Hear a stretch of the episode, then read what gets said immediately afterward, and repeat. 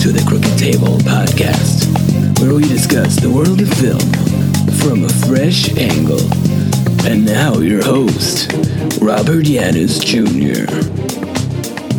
Welcome to the Crooked Table podcast. This is Rob. On this show, we democratize the film criticism conversation by bringing on fans and critics alike to dig into their personal connection. And honestly, I just want to skip to the fact that we're talking about Harry Potter and the Deathly Hallows Part 2. Finally, if you all knew the journey it took to get to this point, uh, I've been jokingly behind the scenes calling this uh, the Cursed Podcast. And uh, today's guest, Ryan McQuaid, I think is totally on board with that nickname. So uh, thank you for braving the curse. Yeah, no, it, it, it's this is the Curse podcast. It's been a, a, an unexpected journey. Oh wait, that's a different fantasy franchise. Yes, um, but no, we're we're finally here. We're going to talk about it. Um, and thank you for having me back on, Rob. Yeah, of course, of course. So before we get into the Harry Potter franchise as a whole, Ryan, tell people a little bit about who you are, what you're up to, and uh, you know what what people can look forward to from you in the future. Well, I am uh, a film critic uh, for various places like uh, Awards Watch and Film Speak and Awards Radar, formerly of Awards Circuit. Um, I'm also the associate editor over at In Session Film, and I, I do uh, a bunch of different articles over there. I'm also uh, the podcast host over there of the Extra Film podcast uh, with my co-host Jay Ledbetter, where we talk about a lot of small films, indies, or classics uh, that aren't covered on our main show by. Uh, by JD Duran and Brendan Cassidy, and then I am also the co-host, or, or I'm also the host of Chasing the Gold, which is the Oscar podcast over there, which is sort of the roundtable discussion about the Academy Awards. Um, and then we have staff members uh, that write pieces alongside myself about it under that same banner too. So basically, I'm like everywhere, Rob. And uh, and uh, and then I've been on this show before. Um, you probably heard the the Phantom Thread episode, Singing in the Rain episode. It's my third appearance and uh, I'm very humbled to be on the the the the last episode of your series here, um, talking about uh, a really interesting film um, in the the canon that is Harry Potter. Yeah, it's not only the last one here of the Harry Potter franchise because I don't count the Fantastic Beasts movies as no films that actually exist. I feel like no. most people don't. Oh.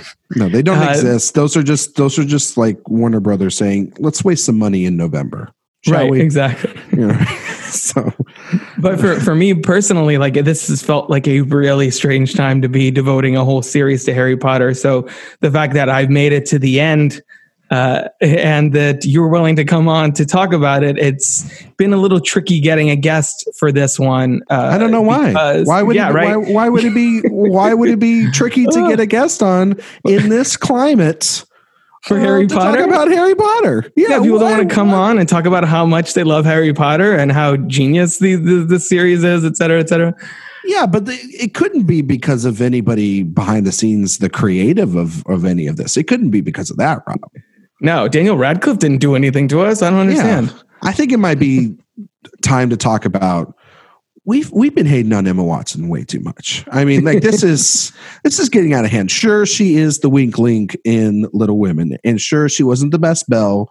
Uh, she did auto tune, but like, come on, guys, she's she's not the problem in this franchise. Is that not what we're talking about, Rob? We're not talking about. No, no, we're talking about the the Rupert Grint hate train. Oh, right? so why he didn't get his due because he's clearly the best of the trio. That makes sense. Why he doesn't have nine Oscars already just for just for playing Ron itself? I mean, it's it's uh, sort of baffling. No, I mean, obviously, Rob, we're talking about uh, she who shall not be named. Even though, I mean, Everybody knows who it is. Yeah, and and you pointed out you pointed out uh, that we were recording this on the day that Elliot Page came out as transgender, which is feels strangely right, I guess. Yeah. Uh, and it's it's for this podcast it does. for this podcast it does. As this cursed podcast, I'm like, sure. I mean, clearly we're not on She Who Must Not Be Named side. No. And when we when we when I announced the series and when we started it, I mean, the, I was mentioned to you before we started recording. The first guest on the Sorcerer's Stone episode has since come out as non-binary. So clearly, this has the whole conversation with this franchise has changed dramatically over the Yeah. course of 2020, and it's become sort of a metaphor for this year itself for me. That I'm like, I just want to crawl out of this. Can I make it to the other side? Can I get to the end? Um, and it's the fact that I'm here. It's uh, I'm like kind of giddy with excitement. Like, oh, it's happening! It's happening! It's happening! We're almost done. Yeah. Um, But first, But- but, first, before we continue, Yeah. just congratulations, or, or, we're so proud of Elliot Page and and the courage Yes. it shows to to come, you know, to come out and, and even in this climate where there is a lot more acceptance, and uh, the, the world is still a very mean, cynical, uh, nasty place, and for the the amount of love and outpour that we saw uh, today uh, was extraordinary. I mean, like a million likes on Twitter within 5 Mhm. hours. That's extraordinary for any post.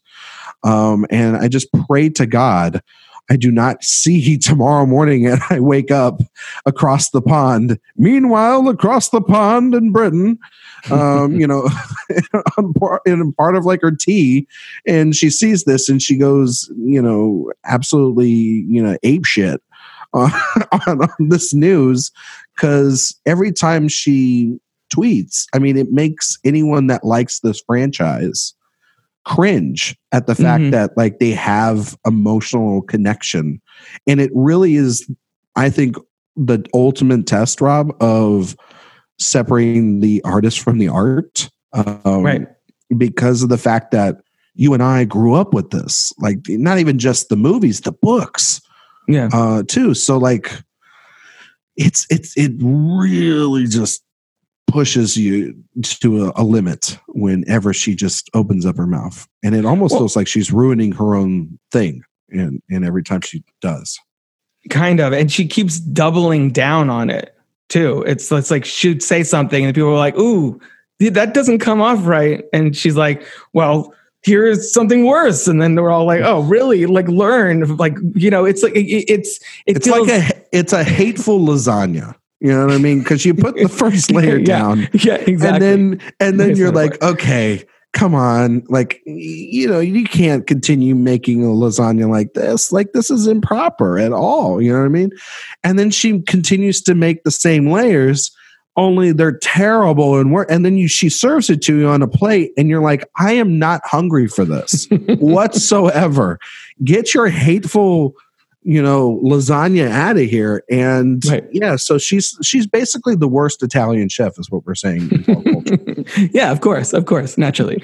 Um, but it's like we're, you know, we're in the midst of this uh, cancel culture, and I think there's a difference between someone that makes a mistake and tries to do better, and someone that sticks to their guns, digs in their heels, and she's like, "No, this is very important to me. This is the hill I will die on." Uh, and I feel like that's kind of where people are at with her at this point. yeah no i mean it, it it's at this it's it's at a, just the the worst point but that doesn't uh, but then i say that and i do love this franchise and i do Yeah. love these books and i and i and i have my connections to it you know what i mean so Yeah, it's, yeah, So, I mean, I I am excited to talk about this, but I'm also excited for you to sort of put this to bed, so Yeah, then you yeah, don't feel that guilt anymore. Like, yeah. that of. we all I'm do. like I'm committed to this, guys. I'm committed to just it. Stop halfway through. Yeah, Because Um, like when this started coming out, and I started seeing that your episodes were coming out, I'm like, oh man, I'm glad. I'm glad Rob hasn't asked me. And then you asked me, and I'm like, oh, I'm not going to leave him cold. Like I'll I'll help my buddy out. You know what I mean? Like I'm, but um. um, but we're I'm- not going to talk about it without addressing the Oh, no, uh, there's the no way. transphobic elephant in the room. yeah, I mean, it, it is it's extremely. It's growing bigger by the day, um, and uh, it's not. staring right at me. It's just awkward as hell. Yeah. Um, and because, like I said, we're living in a world where it's both simultaneously we are at the most uh, uh, tolerant and uh, and most accepting that we've ever been in history, and yet we're still not all the way there because there's still terrible, terrible, terrible things going on out in the world, and and people that continuously devoid that progress from going forward. And you know, you would think, you know, with the imagination that this woman has, hmm that she wouldn't also be this stubborn when uh, the the science is there, people's actual feelings are there.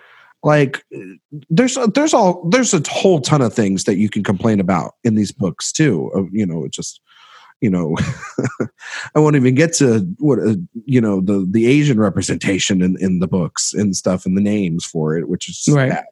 But I mean, you know, it's I feel like we should have also seen this coming, Rob. Like the whole Dumbledore is gay thing, and her not really like laying down the the blueprint for that ever and just like that remember like a couple of years ago like that was the big headline like breaking news dumbledore is gay. And like you have to comb through every single conversation he's ever had and it's like because she's like it's in the text. It's clear. And you're like what? No, it's not. it's not. No it- now you're making this like um, you're you're you're i mean great that he is gay. Cool. But you never laid any groundwork for that or never celebrated it in any of your books. Like you never you know now like in fantastic beast movies like grindelwald's like sort of his boyfriend i guess I don't even think, from what I've heard, because I, I saw the first one and was not into it, and then heard bad things about Crimes of Grindelwald that didn't even bother. Um, but it's it, from what I understand, it's not even really that. Uh, it's not even really explicitly stated in those movies that Dumbledore is gay. I'm like, this is your chance to do that, and you're still like, yeah, but mm, uh, you. I want credit for having a, an LGBT main character, but not actually illustrating his LGBT status, which is feels like something she would try and do to get a free pass, honestly.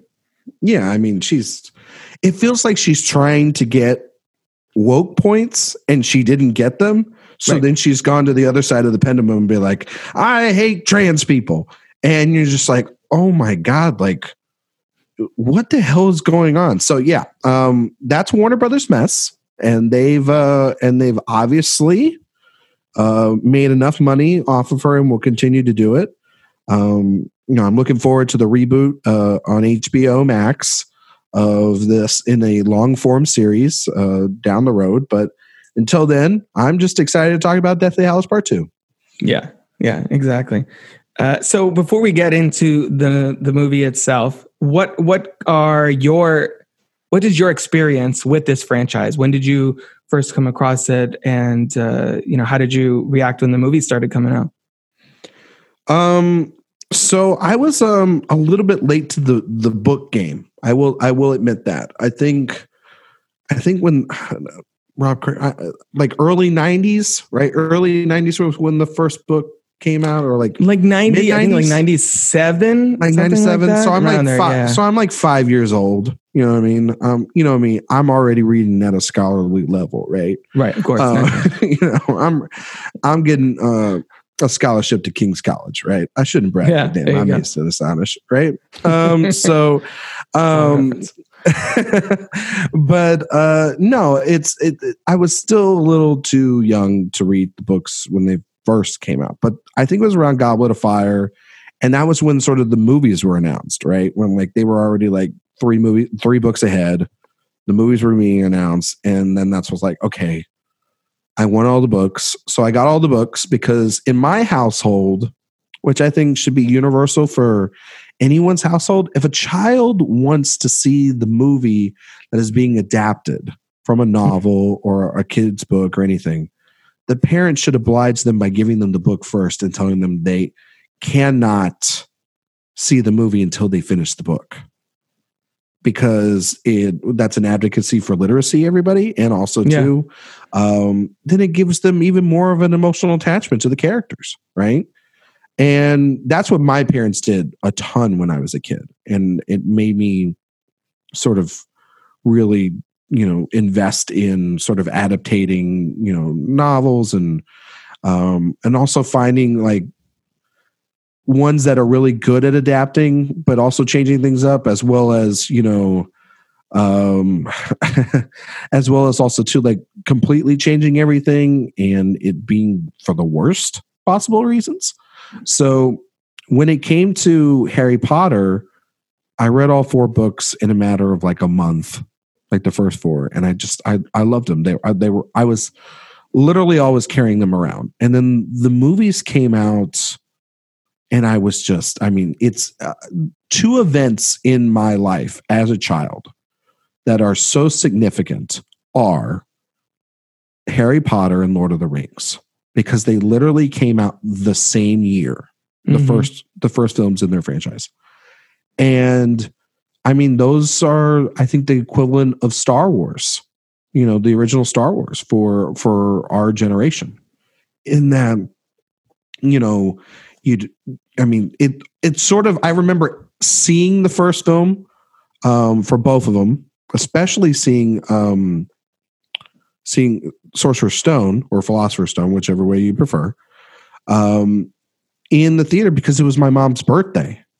And these all came out in November for the most part around my mom's birthday. So we would always go to them.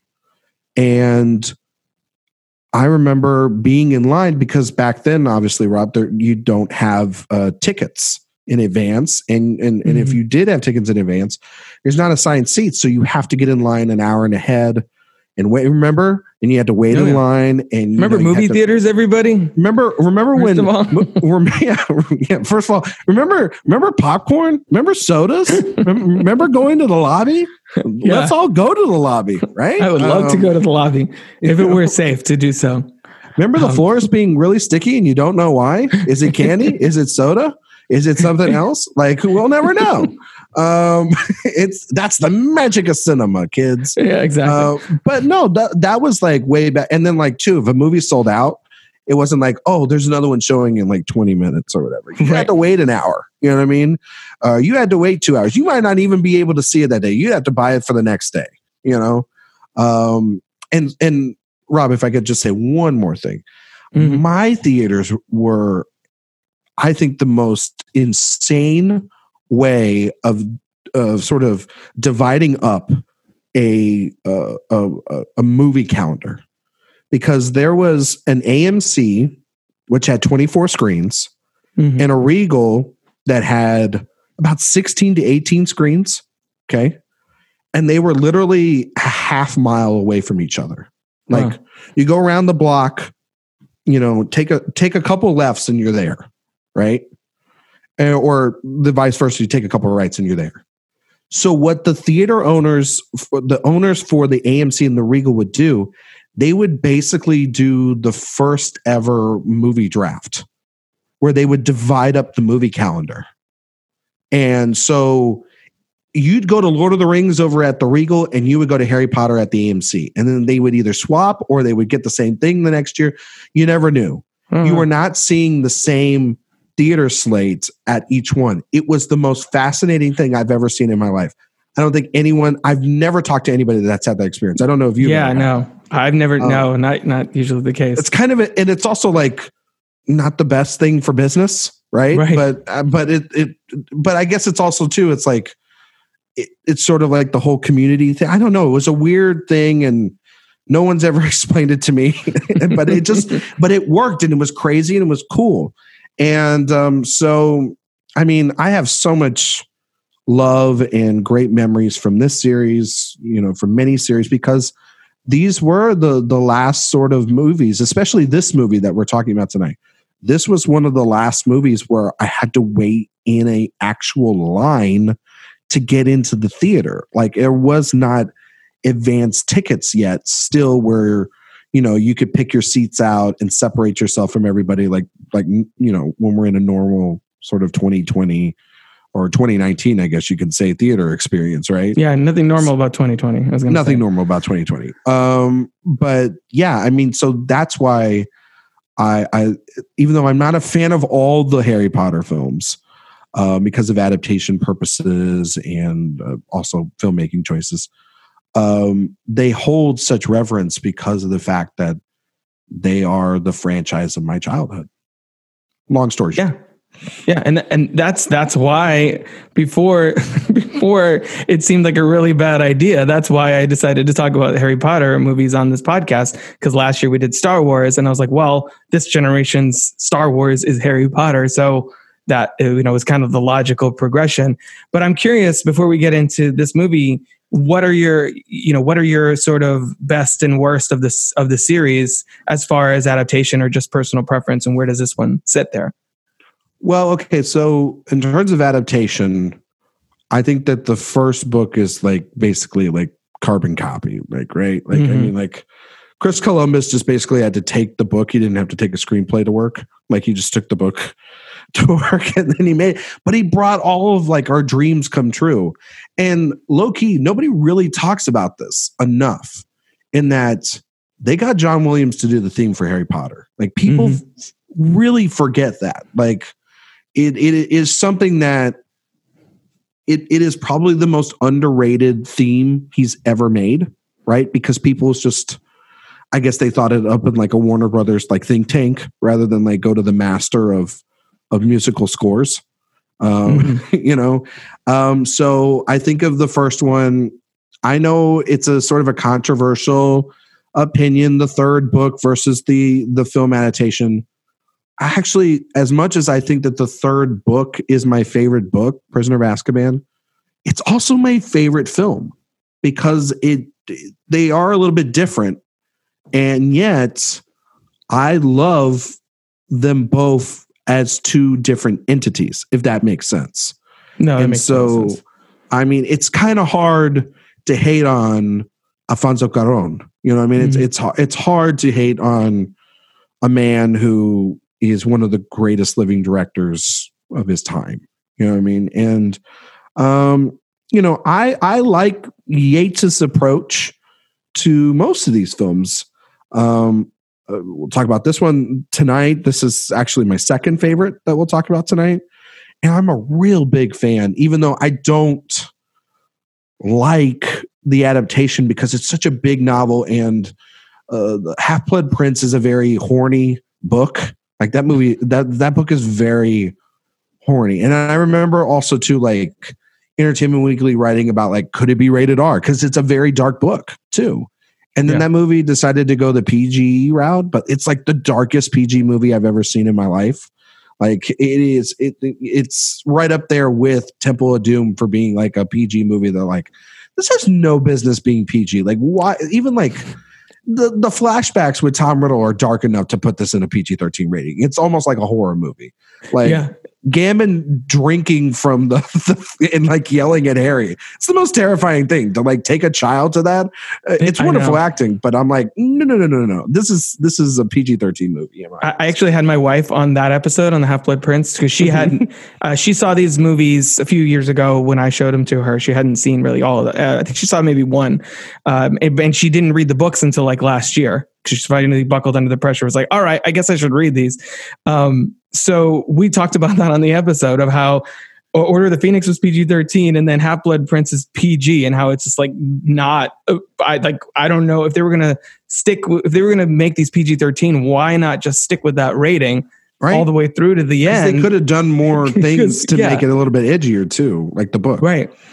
But um, and then it's and then what what does frustrate me is that they did go back to what they did with the first one, which is a big adaptation for, um, you know, basically splitting the last book into and into two films. And so, you know, for me, I love that because I do think the book there is like a, a literal halfway point, and um, mm-hmm. it's right around where I stopped reading for the night the first night I got the book. Which I mean, Robert, remember going to like Barnes and Noble at midnight yeah. and getting this book. Like, name a book you've gone to Barnes. Name a book that stayed open long enough for you to be at Barnes and Noble at midnight anymore, um, mm-hmm. because people don't read. Um, it's, it's or if they do, they they download things on. it's Kindle. on the Kindle. Go yeah, buy a physical copy. Like, yeah, I don't want to go to the store. Well, they're not going to the store right now, so just well, yeah, exactly. My my, my uh my sort of ramblings about that makes no no sense during a pandemic. um, but I remember like sort of right around where they finished um, uh, where the things happen at Malfoy Manor and, and with with Dobby and everything. That's sort of where I did in the night of reading, and then I picked it up the next day and finished it because you know we were kids and we were psychopaths. This was that's binge reading, folks. If Right. you can binge read, like you can obviously binge watch. Um, and I and I I like the idea of it because I wish they would have done it. I I want like a four hour cut or like I wanted like a four hour Goblet of Fire. Like that book is so damn good um, that it deserves to not be cut at, with certain things, right? And um, so I mean, there's there's there's a I love I love every sort of thing about it. I mean, like the books are the books are better than the movies, but the movies have a special place in my heart. I do not like Chamber of Secrets, um, and um, coincidentally, this is another thing I did when this movie came out. When part two came out, the Alamo Drafthouse in San Antonio did a eight movie marathon leading up to the night of the premiere. So we showed up at five o'clock in the morning at the Alamo Drafthouse, and we watched all the movies straight through to the you know early premiere of uh, the Deathly Hallows Part Two, and I remember uh, the two nap points uh, that I took because I took a I took a, a solid nap during two of the movies. Uh, it's my least favorites. I took a nap during Chamber of Secrets, and I took a nap during Order of the Phoenix because Those Order would be my yeah. Those are probably around my least favorites as well. We're pretty in sync with with where we kind of rank these films, so that's Yeah, it's- interesting. it's it's it, when the whole thing with like Umbridge happened. I'm like, okay, I've seen this enough. It's stupid. Let me just go take a nap. And uh, and then like Moaning Myrtle stuff, I was like, yeah, I can take a big nap with this. And so, um, and I'm glad Chris Columbus only did two of these because if he did the whole series, I think it would be insufferable. So yeah, and leading into Deathly Hallows Part Two, I mean, I was on a lot of caffeine, and it, it was a 3D experience, and I hate 3D, but I still did it anyway. And uh, yeah, and so that's that's kind of where we're at going into this review. Nice, perfect, perfect setup. So let's listen to a little bit of the trailer for Harry Potter and the Deathly Hallows Part Two right now. on this night. Join me and confront your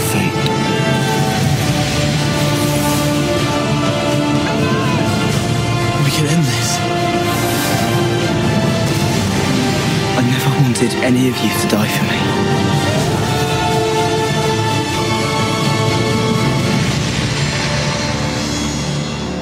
Come on, Tom. Let's finish this the way we started it. Together!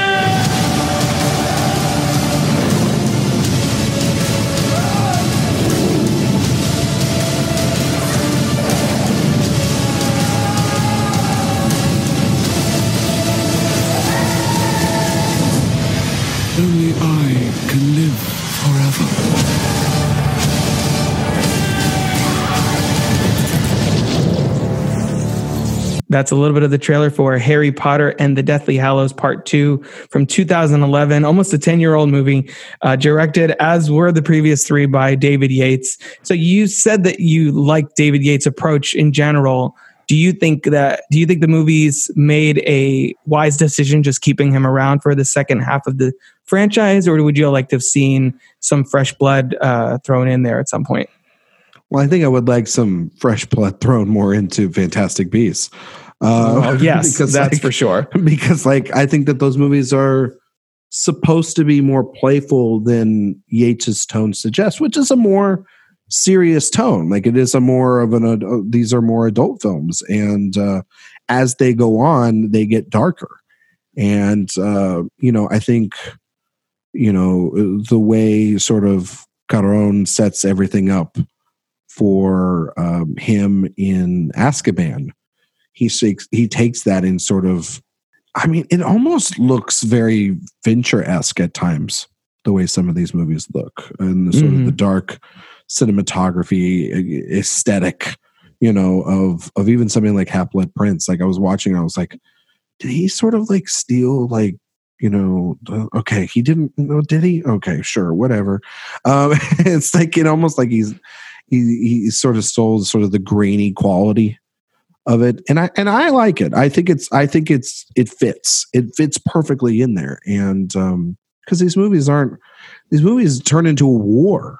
You know what i mean? It's and so it's no different than if you watch lord of the rings um those move the the longer you start watching those movies they get darker because you're getting more into battle and and war and and, and people dying and and Closer so- to Mordor, yeah literally and you- figuratively. Yeah. literally you're getting closer to uh, the darkest place on the planet and um, i mean this movie primarily takes place at night um, which i mean it is one of the best i think lit films of all time because this movie is shot in darkness and yet you're able to coherently see everything perfectly beautifully um, and um, personally to me if i had a if i had a you know, a vote in the Academy. Um, one, this movie would have been nominated for Best Picture because Mhm.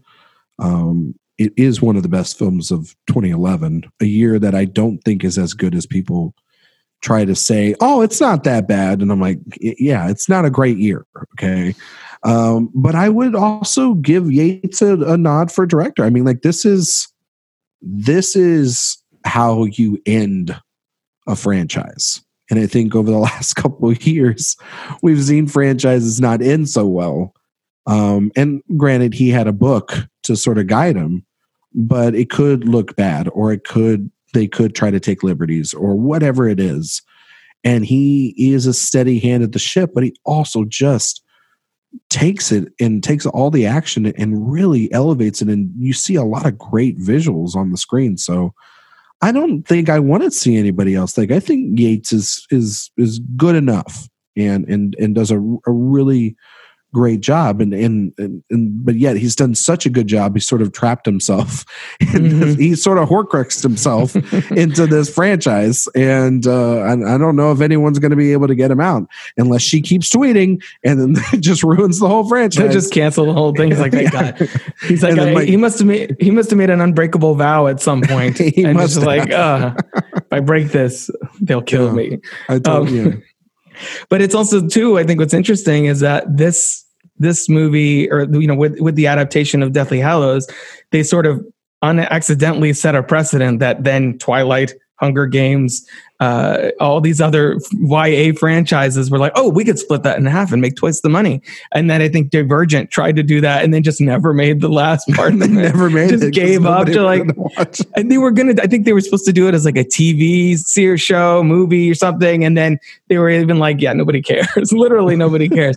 Uh, do you think that this is the rare instance where that actually makes sense? Because I, I feel like it frees this movie up to basically be sort of a two-hour climax. Like it's just all like it, it's so much of it hinges on the you know the the end battle the battle of hogwarts and and sort of the struggle the race against time to to get those last few horcruxes that i think it kind of works as a standalone too Oh, it's I mean, it's pretty damn good. Like it's it's one of the best blockbusters of the last decade. Easily. I mean, you're talking about a movie that, yeah, it is just ripe with momentum. Like it is, it's a nonstop sort of bullet train um, all the way to the end, and it has emotional catharsis as well as just you know great moments of celebration, of drama, suspense, um, performances that are just out of bounds that we'll talk about that are, you know, just, I don't know how you get them in a franchise like this because I don't think any other franchise has been able to get performances out of their actors and, and actually cast perfectly. Um, but you you mentioned it, Rob. It's it, it's sort of it deserved to be like this because the book is like 800 pages it's like a thousand pages or whatever it is you know what i mean like they're they're giant novels and she and every detail is put into these two movies if anything this is what they should have done the entire series like Mm. milk that cow baby you know what i mean like just like they should be still making them right now um because of the fact that you know they they really got it right. And I think they listened to the fans because the fans for years were like, these movies are good, but the, I mean, like, you're missing all these details. And then just Yeah. You know, WB said, fine, we'll give you every detail you want that's in this book. And it's it's great. You know what I mean? To to have that. Um and and and the other novels, like, okay. The the one that always pissed me off was was Hunger Games. And uh, because of the fact that they really just stretched it so They so I mean, they so it is so stretched that it's it's just a joke. And I think that's an instance where you sort of cut a lot of her campaigning in the first part and you you you know, I think I'm going to say something, and, and this is this is a you know as I've been in quarantine, I've been I've been doing a lot of blind spots, and in my Mhm. and I truly think one of the greatest cinematic tools we ever had was an intermission. And the reason why I say that is because nowadays we really could sit like have an audience sit there for 15 minutes and think about the twist that just happened. Like imagine this is getting into a Hunger Games discussion, but like Peeta's revelation, right? In in that he's sort of been turned or he's like been manipulated. And that's like an hour and a half of a movie, right? And then the second half of the movie is is maybe two hours, is is Mockingjay Part Two, and, and it's just a three and a half hour film. You never left, and you just had an intermission, and then you just keep going. That's what should should have happened. I should have had to wait a whole another year to see how that it finishes. Uh, Twilight's a joke, uh, just in Mhm. general, because that first movie that first movie is uh, again very unnecessary like Yeah. and then Breaking Dawn part two is the the sort of tricks they do in that movie is stupid and um and also too it it feels like it's copying this Mhm. franchise in that it's like the first film is the sort of somber meditative art piece right because that's what deathly Yep. hallows part one really for sure. me is. And then the second film is just balls to the wall action, you know, like a war film, like to to to just solve everything. And like you said, it's just it's got so much momentum in it that it has to. And that's how the book is designed, and that's how this movie is designed, and it's and it's perfectly well done. So I'm glad that it's sort of that it almost feels like it is its own thing, and yet everybody tried to copy it, and it just wasn't the same. Well, I think the difference is with Harry Potter that that last novel is so much. It, it's just all a story. It's all Voldemort, the Horcruxes. There's not a lot of subplots that are disconnected from the main action. So I feel mm-hmm. like it either would have had to be like a Cliff's Notes version of of itself, which a lot of people feel like Half Blood Prince ended up kind of being, mm-hmm. and and you know compress so much down, or do what they did and have these two sort of complementary halves that together work as a whole piece in, the in you know in the way that something like the Kill Bill movies work, where it's sort of reversed. The first one is a lot more action and style, and the second one is a lot more more meditative, more character based, whatever. And here it's just reversed, so that you get that, like you said, that momentum going into the second half. That it's just the the three leads uh, rushing to to kind of get everything together and meet up with the the whole cast in the second like in the second half.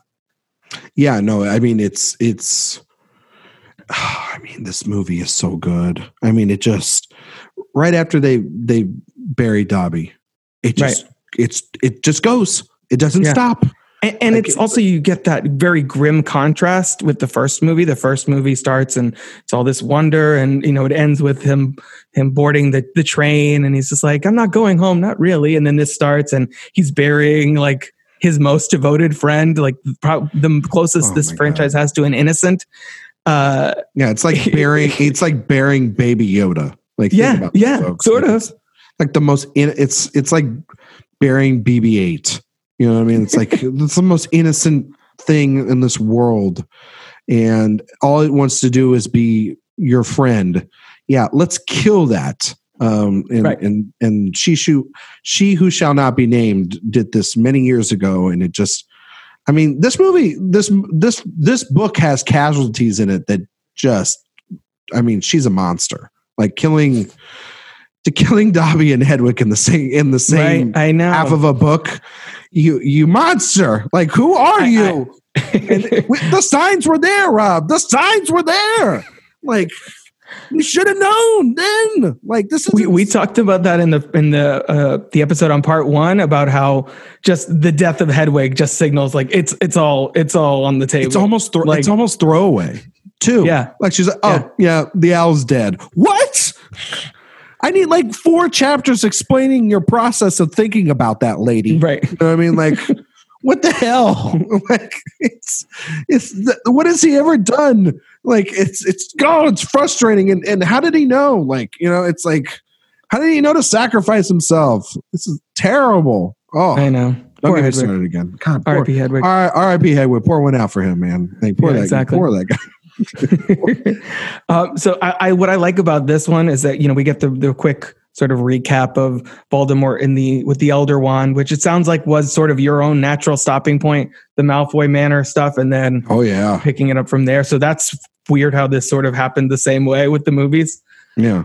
I mean, it does feel like that in the book. I don't know about you. I don't know when the Yeah. last time you read the book, but it does feel Yeah. like the momentum starts picking up because you get you start to get a little sleepy in the woods, and um, and then you get to Malfoy Manor, and that's when it starts picking up. You have this sort of turn with Dobby. You have, you know, obviously, um, you know, Voldemort getting the the, the the wand, and you're just like, oh boy, here we go. You know, what I mean? and and and then you're like, let's keep reading, and you know, the the stuff uh, at Gringotts is is, I mean, just awesome. Like it's Mhm. so awesome. Like I, I I love it. Like it it it, it it's quintessential Harry Potter. Like this group going on sort of an adventure and yeah, riding riding a dragon. Like it's so good. it's so good. Yeah, there's Uh, no time to reset. Like Dobby dies, and they're like, "All right, Griphook, what up? What are we doing?" Yeah. Uh, and by the way, more Warwick Davis, more Warwick Davis in everything, please. I, I mean, I like, love Warwick Davis. Yeah, Warwick's Warwick's like great. Like he can play like such the nicest guy, and then he can play Yeah. like a mean little little bastard. you know, Yeah, he like plays Griphook, you know? And Griphook in this movie, I believe, Yeah. as, as well. So yeah, Exactly. And then I Uh, mean, you know, uh, the, the Ollivander too. Like having Ollivander come back Mhm. around, and and I mean, is I mean that's great. I mean, like having him sort of in this like throwaway sort of like moment, uh, and having John Hurt, like R.I.P. John Hurt, Right? yeah. um, you know, who was one of the great actors of all time. I mean, this cast is just insanely stupid. Like this, this. I mean, how Warner Brothers didn't go bankrupt from the just the the call sheet alone it astonishes me. I mean, and and to to have John Hurt, who is one of the greatest character actors of all time, in just like a uh, like a, a two minute scene. That's it Mhm. it's like I mean, and, and yet it means so much to everything. It's ah, it's great. It's great uh, decision making at Warner Brothers. Can't cannot deny that. Yeah, it brings it really brings everything full circle. That's what I love about Yeah, these last two movies is that pretty much everyone they could get back comes back, uh, and it is pivotal. So it does feel sort of retroactively, uh, I think, as as the books were being written and her just being like, you know what, we could bring the Chamber of Secrets back around. Maybe that was a Horcrux. Who knows? yeah. I Um, mean, it it feels like it feels like it does feel like a book when Yeah. you're able to bring all these people back. It does feel like okay, I'm able to bring back this character, that character. All these actors, even if it's just for a scene or not, and maybe they're under contract, you know, maybe we're, you know, whatever. But even if they aren't, like the fact that they're able to bring everybody back and sort of do this, I mean, it it, it feels very book like, like that. I mean, where you're able to just throw a character in there, and you don't have to worry about like, oh, they're in they're in Maui for a week. We have to, we have to wait on the scheduling and all that. You know what I mean? hmm Yeah, for sure. And I think in this one, you really need Ollivander because uh, not only because of it brings the, the the franchise full circle back to when Harry got the wand in the first one, but so much of this movie, and I kind of forget that until I every until every time I rewatch it. So much of this is like is like wand work. Like there's lots of business with the wand.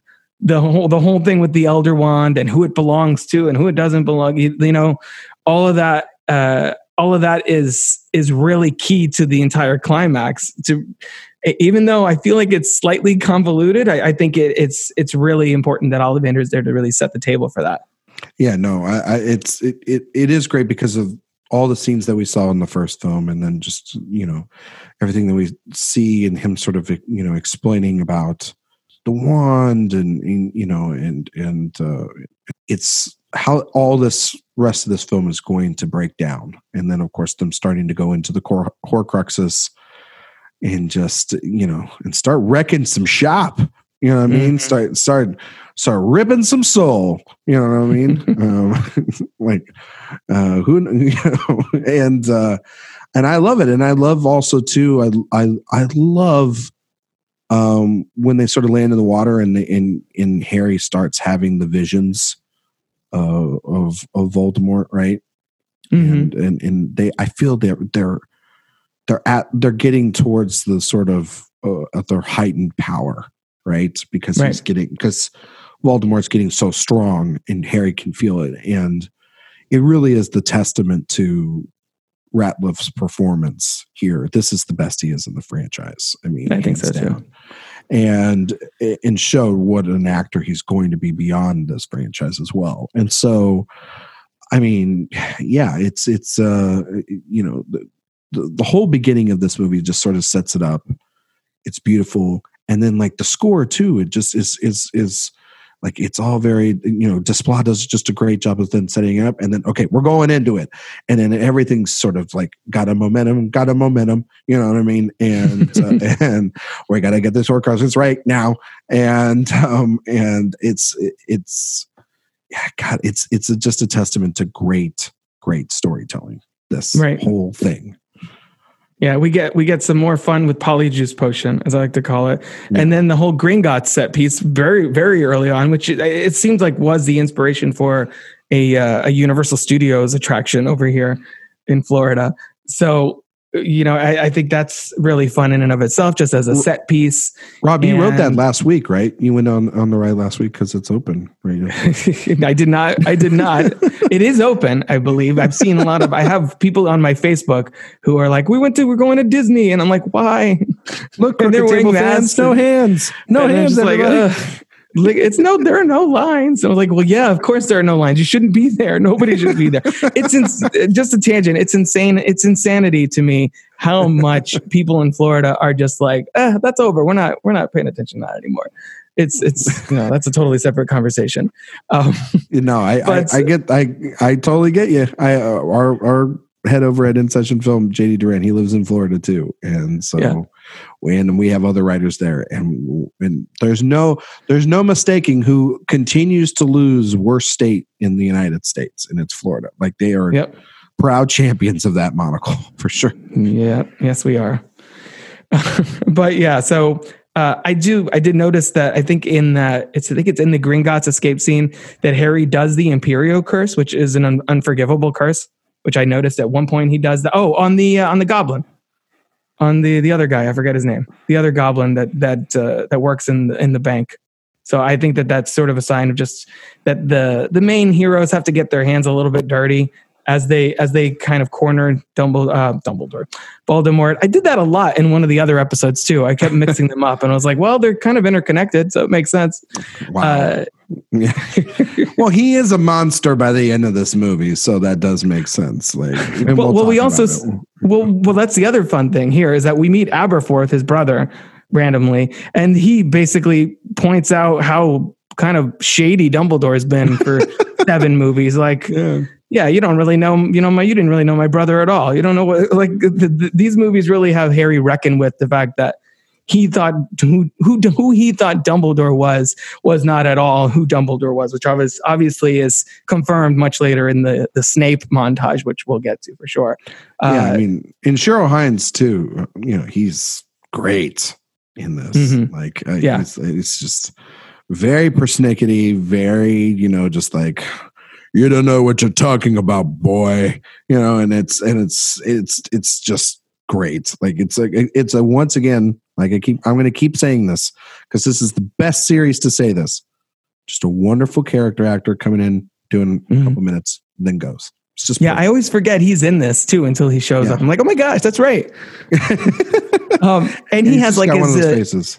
too. and, and going back to Lord of the Rings, which that was one of my biggest reactions coming out of this, uh, seeing this in theaters the first time, uh, is that it felt like epic on the scale of Lord of the Rings, like the, the in a way that none of this franchise really, you know, in that it, not, none of this franchise really hit for me. Like it, it's fun and it's great, and I love Azkaban and all that stuff, but it feels. It doesn't feel like it hits that same level. This is the closest this franchise got to hitting Lord of the Rings level for me, Mhm. as far as the ensemble cast and sort of the you know the epic stakes and good and evil and all that good stuff. But even you know Aberforth has his sort of like Gandalf showing up in the battle uh, on the front lines kind of moment too. Yeah, no, I mean, he he comes sort of in just this like, all right, I'm gonna come in and just settle all this, and it's like boom, you know, what I mean, like Yeah. just like it's such a drop the mic moment in the middle of this battle that you're like, mad props, dude. Got to respect Yeah. you. on this one. Got to respect you on that. Uh, so then we have uh, the theme music finally kicks in. I think one of the first times when Harry enters the school and kind of reunites with his classmates, which I thought was really sweet, kind of callback to how far this character has come. And and I love that it has that sort of classic chosen one uh, narrative where Harry, it's it's really the community, the sense of community, and the friends. It's the friends we made along the way. You know, it's the Buffy thing. It's the it's the Lord of the Rings thing. Of it, it's the people he surrounds himself with that really make the difference in whether or not his like prophecy, and I do air quotes there, whether or not it actually bears fruit or ends up sort of you know, uh, I guess deflating itself. Yeah, no, I mean it. It also feels like a breath of fresh air because of the Mhm. fact that like we have been away from these people Yeah. for a long time, right? And it feels like we have been sort of just like we don't know what it's like to be around human beings um, in this in, in the last two movies uh, because they've been lost in the Dancing woods in the woods. yeah. Yeah. they've been oh what a feeling they're dancing in the woods on the ceiling um and you know it's it it it it, it does feel like because then the score comes out back in like Desplat goes like you know and brings the Williams theme back and you're just like okay I'm at Hogwarts and I but I sh- I'm shouldn't be happy at all right? Like uh like there's uh, you know there's no reason I should be happy right? Right everyone? Right? And it's it's um because you know there's war happening. And then it leads to you know them sort of all and and we get hints of this. We get hints of this in the beginning of the film too that like hogwarts is basically turned into like a prison you know in that it's not the school uh that you know we've all known and loved throughout the series. It's very Right. much become a, a sort of captive state by with snape leading it. You know at this point uh there's the alarm's been triggered in in Hogsmeade and so as even though he's with his friends you know it's it's very short lived because of the fact that you know everybody gets called in to the to the to the great hall. You know what i mean? So Right. And then we get the one of the one of the standout moments for me, which is when Harry confronts Snape there and and says he was your Oh. friend, he trusted you, and like about how how you know obviously Snape's murder of Dumbledore. And and I I love the I love the, the way the movie it really holds back on tipping its its Snape hand because there's so many opportunities where it could have done that earlier in this film and it and it it essentially opens on Snape. He's kind of the the stealth protagonist of this series in a weird way. Like this movie puts it in that kind of context. So I I love trying to view this this film specifically from Snape's perspective and and how he's you know the sort of uh the sort of double speak of his actions that he's kind of the double agent essentially and has this duel with McGonagall. What are what are your thoughts on uh, I guess at, up to this point Snape's story and then obviously we'll get to the montage in a little bit. I mean, when you're reading it in the book and you're reading most of the series, I think we can all pretty much agree at this point. Like Snape can go straight to hell. Mhm. like the guy can just go kick rocks. And you know, at this point in the book, but then in, and especially in the film, like you know, he's he's doing the Dark Lord's bid. And then like Harry pops in and he's just like, you know, like you said, it's it's telling everyone, like, tell him, tell him how you betrayed him. Tell him how you killed, you know, the, this man, how you killed Dumbledore. Tell him the truth. Um, and you know, how you he's just straight up betrayed him. And he's about to sort of try to kill Harry there himself, right? And McGonagall comes out and like it's like, yeah, like get him. You know what I mean? Like, you know, you know, like you're re- I I don't know how you read the book, Rob, but like Mhm. when she sort of like, you know, does her motherly instincts because that's really what she is for Harry as his mother is gone. She like Dumbledore's sort of the father figure. And I mean, he has many father figures. He has Lupin and Sirius, Right. but it's really Dumbledore, right? That's that's the guy that takes him under his wing. And, and it's also, you know, Dumbledore is one of the three to drop him off at the Dursleys. And that other person is McGonagall, along with Hagrid. Mhm. And so to see her stand up for this boy that she obviously loves. And I mean, there's, and she just sort of like takes over, you know what I mean? It's just like, not, I'm not going to deal with this, you know, shit any longer. And, and she knows as well. And so she gets rid of him basically because, like, you know, Snape cowers away.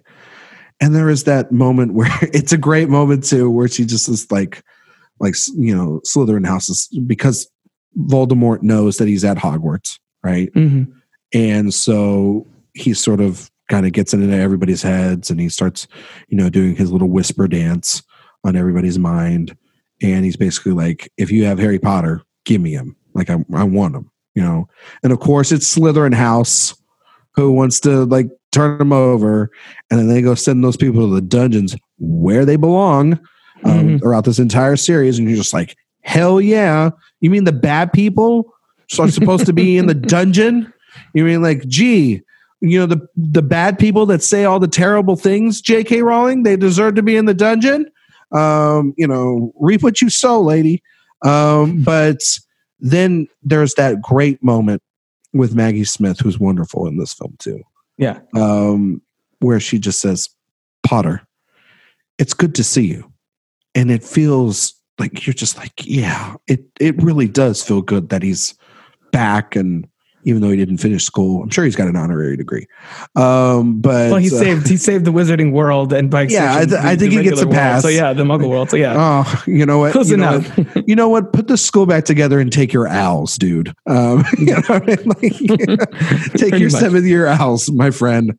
Uh, but uh, no, um, it it just it, it's very comforting, and it's it is a really damn good scene. It is a top five scene in this franchise, Mhm. like all of that. And I mean, there's it, it's I mean, there's so many scenes in this movie where you're just like, that's the best thing I've ever seen. That's the best thing I've ever seen in this franchise, and it just goes on and on and on and on. And it's partly, be, like I said, because the book is so strong. It's such a strong ending.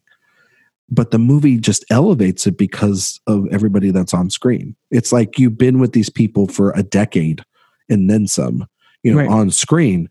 And so you're highly invested in the, the conclusion of all of this. And then, of course, it leads to when all, you know, the Slytherin goes and everything, it leads to the battle. which is the second, the whole second half of the movie, essentially, too. Um, but yeah, no, I, I love the McGonagall moment. I, I like, I love the fact that this series sort of one of its like hallmarks is often the fact that these kids can't trust authority figures, so they're all like kind of sneaking around behind the teachers' backs and all that, and that the big like reaffirmation is the adults kind of taking control of the school.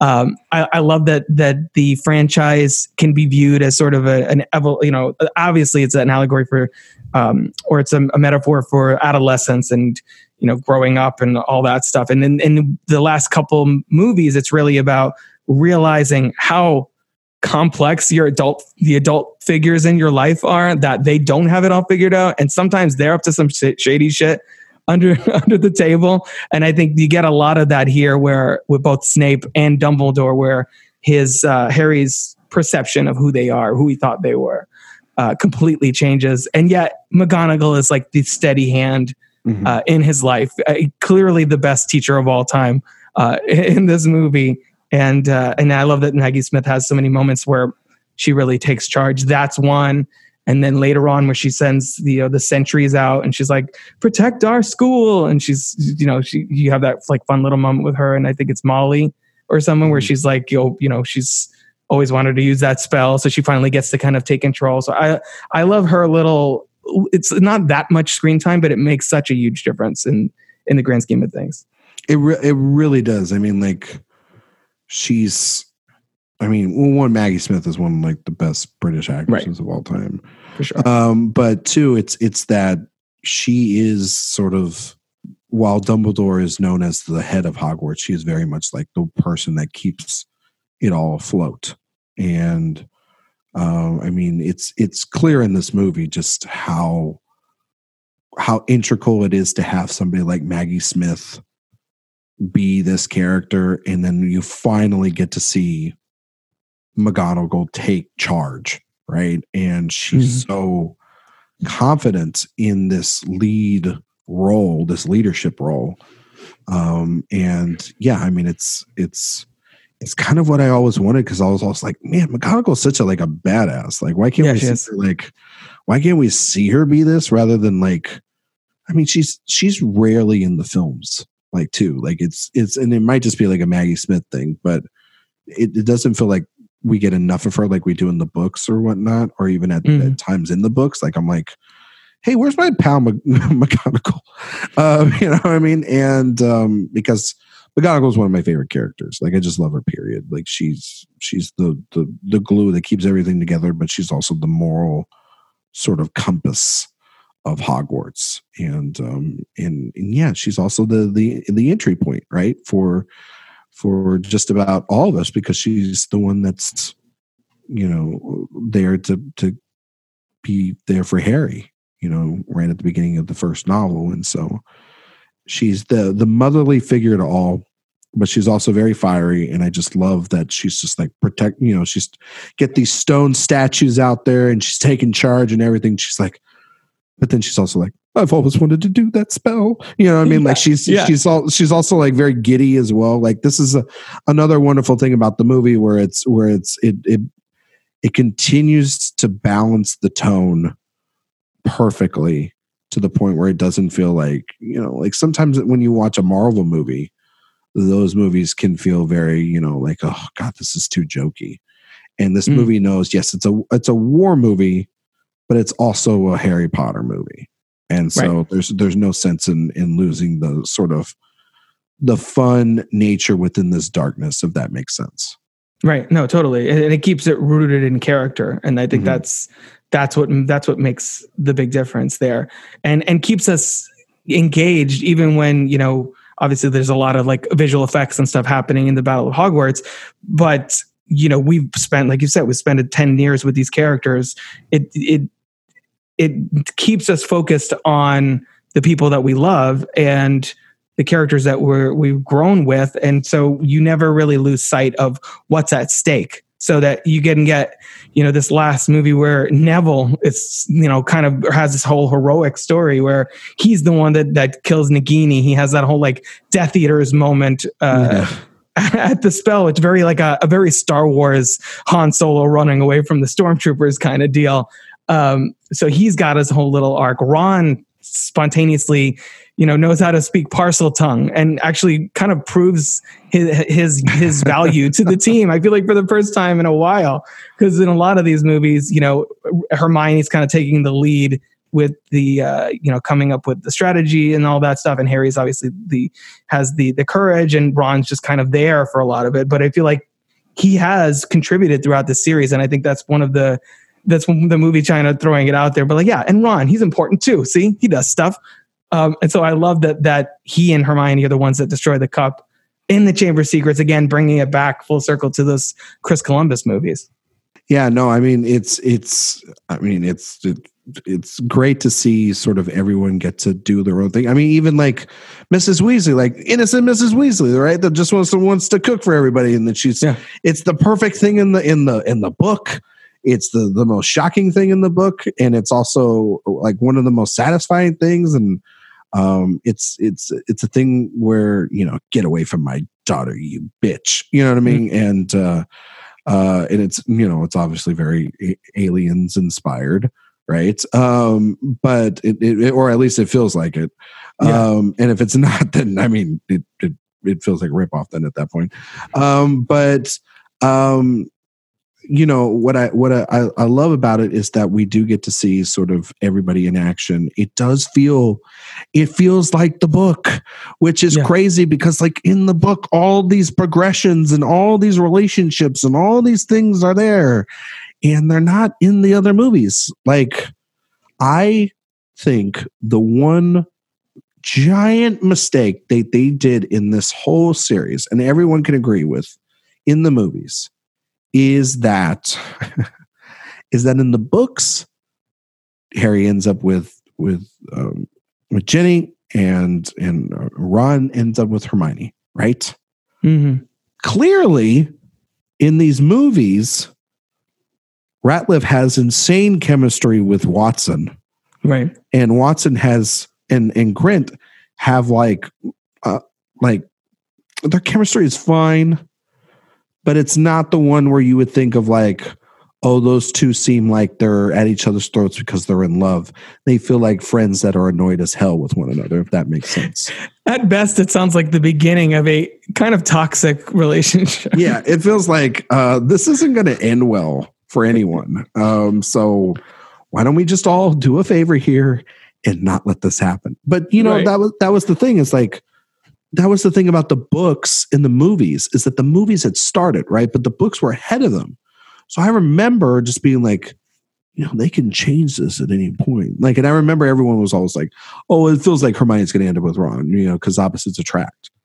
And I was just like, I don't know if you guys are watching these movies or not but uh because especially like you know prisoner of azkaban right there's the, the whole segment where you know it's Radcliffe and watson together right for the majority of the film. And you're just kind of like i don't know about y'all but these these two? Chemistry. They're sparks. Like Well, Ron's Ron's terrified of that happening. Look at the whole like vision thing that he gets yeah from uh, exactly. from the Horcrux in the and seventh he, and movie. he, and he and he really should because of the fact that it's the right thing. You know like and um, um but yeah like you know the the relationship with Ginny is just terrible. Like it's Yeah. it's not set up at all in these in these movies. And it's it's the one part that that does drive me nuts is that this movie these books are these books are about teenagers. And teenagers are um you know they got their their their bodies are changing it's growing it's things are different rob around that time oh boy, nobody warned me about this. well The first time hearing.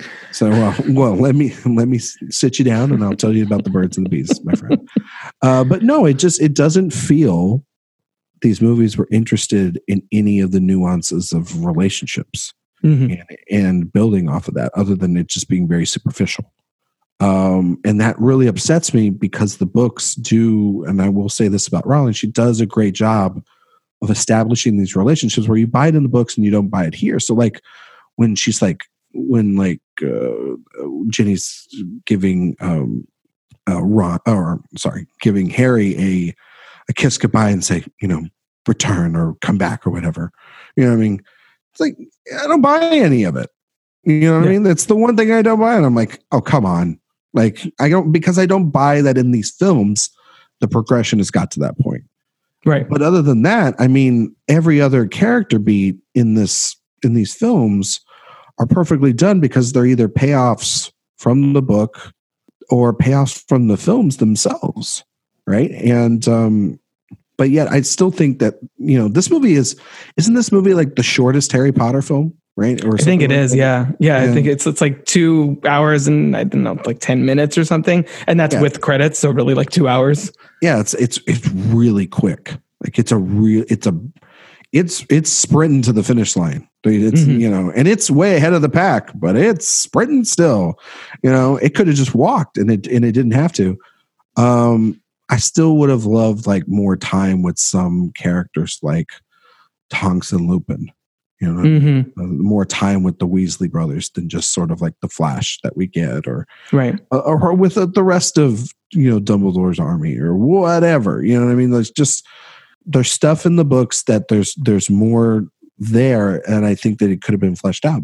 That said, everyone gets a moment. At least they get a moment, right? Or they get a shot or something here. But the film isn't really focused on the moments. It's really just focused on the fact that like we get this giant battle. We get these enormous set pieces. We get some of the best visual effects you're ever going to see. You know, in in especially in this series, and you're just like, even though most people in the audience know how this movie ends, except my parents who never read the books. So when they saw these movies, they were just like, "How's it going to end?" And I'm like, oh, "Well, if you would have just read the books." And so it was like sort of a contradiction that you made me read these books, but yet y'all didn't. Um, you know, then you you know how this is all going to end, and yet you're kind of on the edge of your seat the entire time, right, Rob? Yeah, yeah, for sure. I, I think um, I, I love how much of this feels like, in a way, sort of Harry Potter's greatest hits. We were we get like we get the chamber of secrets, we get the room of requirement. We even get a brief moment where the Cornish pixies pop up. I think in the room of requirement, uh, there's a couple of them living in there. There's trolls, there's spiders, there's a lot of like all the uh, iconography from the franchise kind of comes back here, and yet none of it really feels ham-handed. It all feels like kind of a natural progression, and the movie doesn't waste a lot of time being like, "Hey, remember this?" Uh, and I and I think that's to its credit. Um, also, since you mentioned Lupin and Tonks, I, I like I love the sort of parallel there, the kind of that violence begets violence, sort of cyclical nature of it. That now Lupin and Tonks have a child who is an orphan, like Harry was uh, Mm. when the franchise started. I think that's that's kind of an interesting uh, parallel. Um, but I feel like we're getting really close to the Snape Mm. moment, the death scene, the montage that always makes me cry, even though I've seen this movie several times. Uh, so we get the revelation that the Elder Wand belongs to the wizard who killed its last owner, apparently. And uh, that was the wand business I was alluding to earlier. Uh, so Voldemort basically, I don't know, slits Snape's throat with a spell, basically. Uh, and then Nagini kind of finishes the Yeah, job. that- that It's like you could have just grabbed a knife, dude. Now you're just like showing off. Or you Um, could have just like evaporated him or something. Like you didn't have to like Yeah. had to let him bleed he out. wanted him to suffer a little bit. That's he could have Yeah. just avada cadavered this this dude and be done with it. But but then we wouldn't get Harry wouldn't be able to get take his tears. So I, I appreciate that, that that it does that. Uh, so then you know to the point that you were saying earlier with Maggie Smith, the sort of shorthand that you get. Snape is hugely pivotal to this movie, but up to this point, we've seen him sort of, you know, leading Hogwarts in a couple scenes, getting chased off, and then now his whole story sort of envelops in this span of I don't know five minutes or three minutes or however long his montage is. But that moment with Harry, where he's you know he sees Harry and he and his eyes obviously he has his mother's eyes as he's told repeatedly Oh over and over God. again. Oh god. And I'm just like sobbing the whole time that this is happening. He's like, my tears take them, and he wants Harry to know the truth of his actions. That yeah, you know like, what his connection them, was. Yeah, Take them, and you're just like, and you're just like, oh god, and, and it's just it. I mean, obviously, Rob, you've talked about him, Alan Rickman, just the defining performance of this entire franchise. hmm Yep. it is in this entire sequence. So uh, I know we're talking about it, but it's so damn good. It's so good. He he, I I miss him because he he was he was such a presence on screen. If that makes sense. hmm Yeah, and I think it's because of Rickman that this whole Snape's death scene, the montage, is probably my favorite sequence of the entire saga. Uh, just because it compresses so much story and so much character development in such a short time, and that's a testament to his his ability as an actor to to be able to sell that and have you feel Snape's emotion in that last moment of his life, and then sort of just getting snippets of his perspective of everything that's going. You know the um, the the Patronus that Mm. he sends to, to help Harry in in Azkaban, which is the same Patronus as his uh, as as his mother. So it sort of implies to me, and I mentioned this on the previous episode, but it sort of im- implies to me that those two were meant to be together in some way, and then kind of got fate had something different in mind. Uh, thoughts on thoughts on this montage because it reveals so much. It's like I kind of uh, trying to find out, figure out how to uh, unpack it. it is the definition of you can't judge a book by its cover. Harry, throughout this entire series, has tried to blame Severus Snape, make him a villain, basically try to get him locked up, you know, in in in Azkaban. Um, because, like, literally in the first film, he's like, "Oh, it's Snape. Snape's the bad guy," And just Look at his uh, pale face and his greasy at- hair. Yeah, look look at Alan Rickman. time. Yeah. You know what I mean? Like that man looks like he hasn't showered in days. Um, and uh, he's he's got to be suspicious, right? And um, you know, I I I think, and then also too the, the the sort of progression of him throughout the rest of the series. I mean, this is a man that caused physical harm to, you know, to to get more answers from Sirius Black. This is a man that's you know tried to uh in like Order of the Phoenix, if I'm not mistaken, like you know try to use like therapy on him, you know, to try to you know tell him to control his mind, you know, Mhm. which what he uses and is successfully using throughout the rest of the series. Um, you know, basically it just proves that Harry's an ungrateful little shit. Um, but uh, the the number one thing also one of his kids. Uh, like yeah, his name yeah, gives yeah, yeah, I know, but Albus Severus. Uh, yeah. yeah, it's a terrible name. Um, but it's, it's really like you, you name one and name the other. Don't put it Yeah, all in one, one. child. Like you knew you were going to have more than one, right? Um, uh, you're the chosen one, not you know, not the chosen just only child. Like you were an only child. Do you really think you're going to have a small family? And like you saw how the Weasleys are. They like you know morph like a hundred at a time. Like anyway, Yeah, right. that's, beside, the point. Um, is that also too like this is a guy that like literally hours before he's yelling and screaming at and pissed and wants to kill. You know, what I mean, there's Mhm. no question in my mind that he definitely wants to kill um, Snape. You know, for what he does to Dumbledore. And so then you you you see him through this montage really understand because there's been also the confrontations about like you know in Order of the Phoenix about the relationship that Snape has with his father, right? and Mhm. how his father sort of picked on Snape and everything, but yet um, we don't know. We didn't know to the extent of how connected, um, you know, his his mother Lily was to to Severus, Mhm. and not only do we see all the pain and the sacrifices he has to make with that, but then we see the sacrifices and sort of the almost devotion he has to give from you know being turned from uh Voldemort to then doing the same thing for Dumbledore. It almost feels like he's trapped either way. And it's devastating because it's like he's serving one you know lord to the other. Right? And he's always going to be a footman. You see the pain and everything of how he's having to sort of neg- negate uh, both sides. And you then realize that this man sacrificed a ton, you know what I mean, to to to basically have this boy survive to get to the point where he's at. Mhm. And he only did what he did because he was told to do it. It's a devastating montage. It's beautifully acted. And then it also shows who found Harry, you know, the night of his parents' murder, right? Mhm. Yep. It's Severus. And I will never get the image of Alan Rickman crying his, you know, eyes out out of my head. And th- that child looking at just a, a man who has lost the love of his life and and and then Dumbledore's sort of shock reaction that it was Lily, right? And then he's he's like, it's all it was always her and always will be her. Right. You know I mean? So yeah, it's um it's it's it's peak this series, man. It's really for good. sure.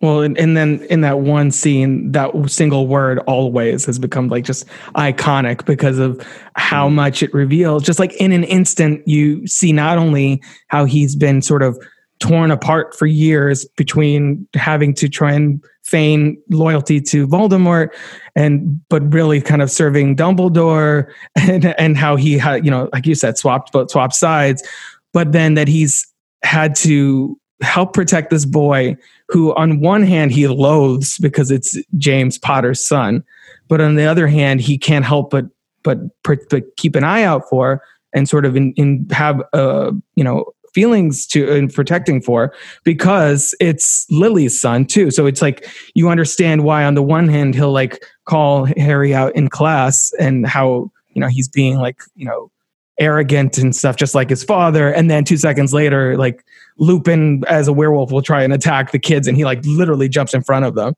uh, it just all, all of a sudden everything that he's done over the past seven movies makes complete sense and i yeah it's it's really it's a really powerful bit of acting and storytelling and editing and uh, you know the the uh, Desplat score as well. It's it's a Mm. really it's it's it's an impeccable portion of the movie for sure.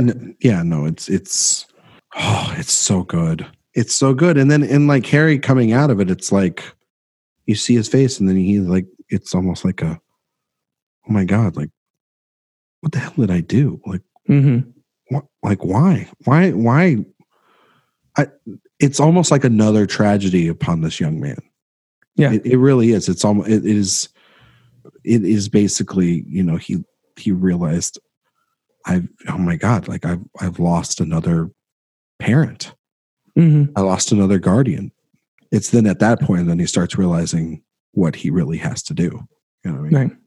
Well, and and we learn he learns in in that sequence that uh, Dumbledore has been keeping him alive so that as as Snape could uh, says he could die at the proper moment. That Mhm. Snape has really almost kind of had his back more than Dumbledore, and Dumbledore's like, no, no, we need to keep him alive so that when we get to this point, then he can die. It's like playing he's playing the long game. That Dumbledore wasn't this.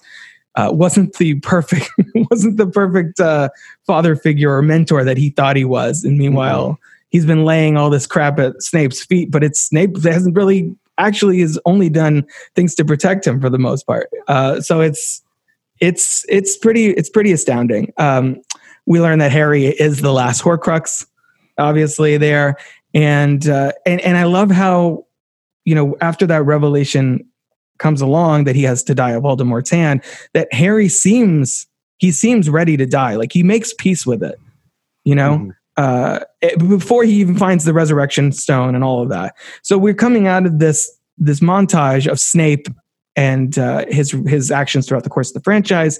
Then then our hero, our our young hero, is like ready to sacrifice himself to to sort of bring their plan to fruition.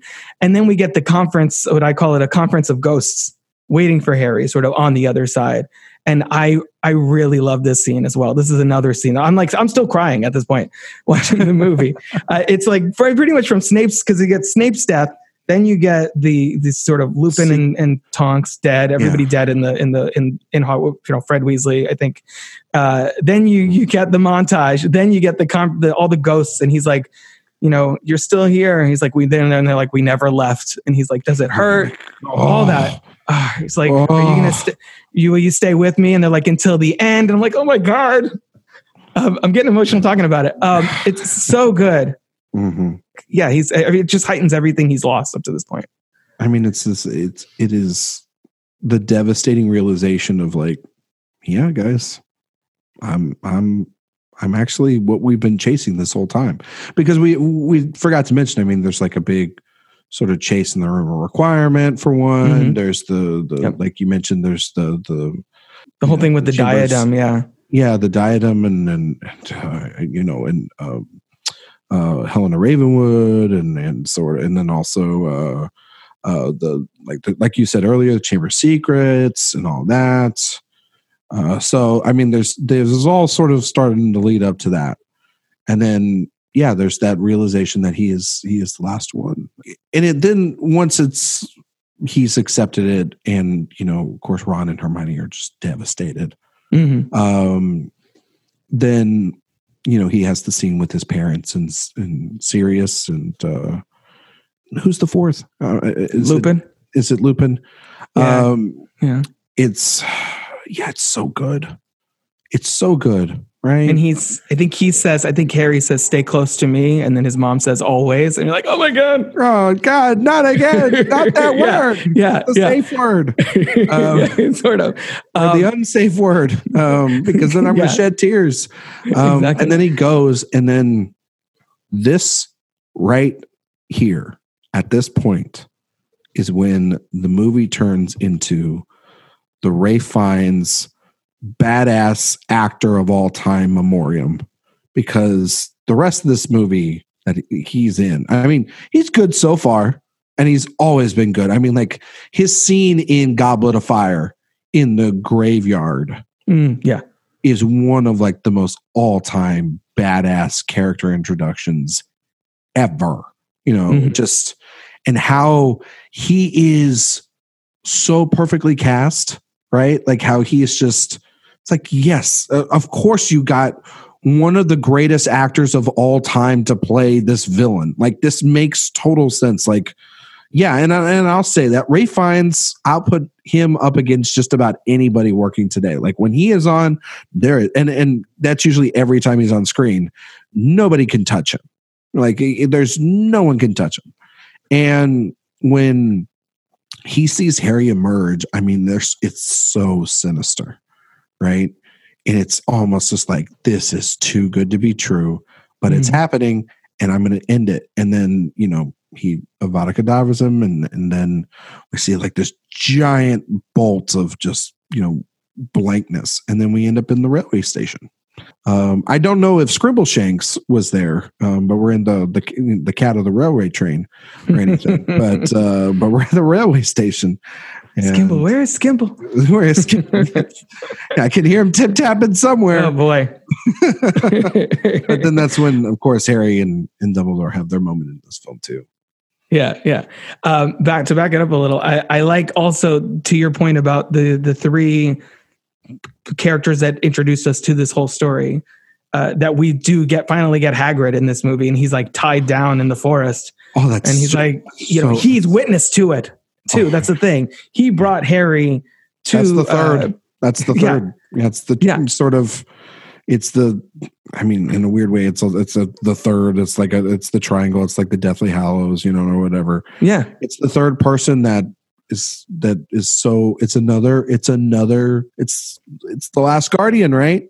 Because then, Mhm. like when when this happens later, and like Harry's body is is laying it's Hagrid carrying it. I it's believe. Hagrid carrying him just like he did.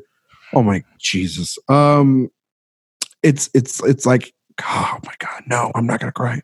Um, it's it's like him carrying him as a child when his parents had died. Only it's him chained up carrying him with his dead body. Mhm. Uh, it's it's yeah. It, It's really powerful for for a series that started off so like whimsical and and full of wonder. You're like, wow, this has got bleak and dark as shit. it's- the it's boy who so lived come to die. It's Yeah. like, wow, goddamn. Oh. Um, And that was all Yeah. in the marketing too. And you're just like, oh shit, that's good. Yeah. That's good. You know.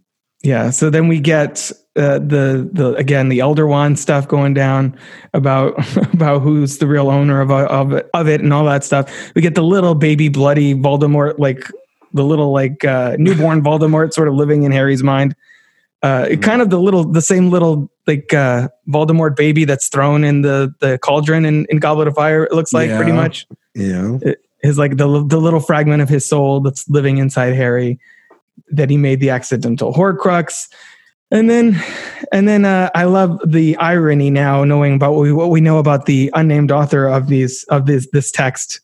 Uh, that that there's a thing that he says, uh, Dumbledore says about how words are an inexhaustible source of magic. He says, "Help will always be given to those who deserve it." Uh, da, da, da. And then he says, "Do not pity the dead, pity the living, and above all, those who live without love." And I'm like, hmm, hmm. interesting. So hate is not a good thing, is what you're saying, right? Not to hate other people or judge their life decisions. Uh, way to way to bring it home. I mean, she she she really is screwed up, is what we're saying, folks. Like she is pretty much. She's she's off the deep end. Watch as she dives in. You know, she is Nice. far from the shallow now. Like, good lord, lady. Like, which is a WB property, by the way. Um, so, uh, but uh, no, it's it's. eh, God, I hate her so much. Um, but going back to this scene with with Dumbledore, I mean, it is, it's it's Harry coming sort of with like a his version of Dumbledore in his head, right? And and having the last conversation he's going to have, and he, you don't really get any answers there, right? I know it's very telling You know- that Dumbledore in his head is kind of total a total dick and walks he's off, a- giving him giving Harry some riddles. He's like, I don't know, am I? Whoa. And then the scampers off screen. I- like, geez, Am I dude. real? You know, it's like, is any of this real at all? Is this the real life or is this just fantasy? You know what I mean? It's like, it's like, dude, just answer his question. Like, Yeah, not everything's a riddle. You know, you're not the Riddler. You're Dumbledore. Um, and so again, wrong DC property. yeah. Another Uh, WB property. Yeah, W exactly. WB property. Yes, uh, but I mean, it's it's just, but it's it's so frustrating. But it's also very purposeful because it's it's Harry sort of coming to the realization of what he was in this whole thing too. He was a pawn in this as well. Mhm. Like he has to learn that, and it's the last lesson. It's this like, yeah, you were the last pawn. No one was going to tell you you were the Horcrux. Otherwise, you probably would have killed yourself already by now, or something would have happened. And that now that you know, it's like, okay, now what are you going to do with the rest of your life? And then, of course, it also brings up the sort of religious undertaking of what this really mean. Like he's the boy wonder, he's the chosen one. Uh, he's coming back to life, you know, to, Right. to sort of you know end evil, the devil, um, and you know this the giant Jesus allegory with this too. Um, but um, sure. ultimately, and I mean also to being like carried like by Hagrid, you know, almost like he's being carried like on a cross, um, you know, because Hagrid's all chained up and everything. Um, Mhm. but um and he goes to some version of heaven i guess or just you know in his own mind because everything's very white and, and lily and then you see like just dumbledore walk off into the distance um it is very reflective and it does also feel just like it feels like it's the place where harry can find the peace that he needs because when he comes back he's so supremely confident right and then when it's all over, he's very confident, right? Because he's like, yep, it's done. You know what I mean? I did it. You know, he's not Yeah. bragging about it or anything. He's just like, yeah, it's done. And now I have to go live my life. You know what I mean? Like, I, I cannot, I mean, there's always like the jokes about, like I've seen online where it's like, yeah, Harry Potter is probably like the guy in the bar like 40 years later. Like, Remember when I, when I killed Voldemort? Can I get another? I beer? saved us all. Can I get another beer, beer, please? Yeah. You know, what I mean, like that's what it feels like. It always feels like that could have been. Um, but he doesn't feel like that here. He feels very much like a guy that appreciates that he's gotten a second chance to now actually really live a life Right. rather than than his whole life, which is this monocle of celebrity wrapped in with this folklore of and and and also grave danger. Um, so uh, you know, it's it's almost like is he the myth or a legend at this point? Right. No, I think he's just a human being. Right. So, yeah, exactly. You know, so No, that's what he gets at the end of this conversation. It's just like I can go be a human after I go, you know, kill this son of a bitch. You know what I mean? Like, mm. so, Yeah, let's let's finish this off. Let's let's come on, Tom. Let's finish this the way we started it together, Oh, basically. yeah. Which, is, a a great, little- and which was all in the trailers and stuff. And yeah, go ahead. It's a little that is a little awkward. Like the, the delivery of that. Like, come on, Tom, let's finish this together. What is this like? You know, merchant ivory. Like, I mean, like, come on, like it's. But I love that he calls him Tom. He kind of yeah, you know like to get under his all the skin. all right? the yeah know? all the myth, which is exactly what Dumbledore did. And uh, I think what is it, Order of the Phoenix? Or the Phoenix. Yeah, Yeah, he does the same thing. He's like, you shouldn't have I come tonight, haven't- Tom. He's like, motherfucker. yeah. He's like, oh, by the way, represent. by, yeah. by the way, like uh, that uh, the Order of the Phoenix has sort of like that. Uh, the other day on Twitter, people were talking about like Attack of the Clones. Mhm. And like Yeah. Attack of the Clones is a bad movie, but like the last 20 minutes of Attack of the Clones is like the best thing about it, Mhm. right? The last 20 minutes of Order of the Phoenix is the best thing because you have Dumbledore versus Voldemort, which Right. I mean, the book, it is way longer than what it is in the film. And that's how long it should have been. Like I should have seen like a 30 minute battle between the two greatest forces in the wizarding world, right? Um, and you sort of kind of get this here, right? With with Harry Yeah. in him, but um that's what I always wanted. I was like, can I have like the extended cut of just that fight sequence alone, please? Um but uh yeah, and so then you know, obviously um we flash back to the sort of you know the the real world, right? And they bring Harry's body, and then everybody comes out, and then Ray Well, you have that.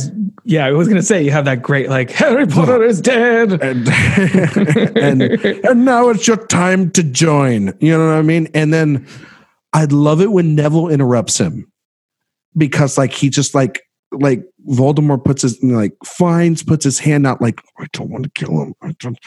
And then he's like, "O- okay, Neville. Yes, Neville. We'd all be fascinated to hear what you have to say. And it's Mhm. like, I want to kill him. I want to kill him, but I'm trying to be peaceful. I'm trying to be nice. you know what I mean? And Giving them a choice first, then I'll kill whoever resists.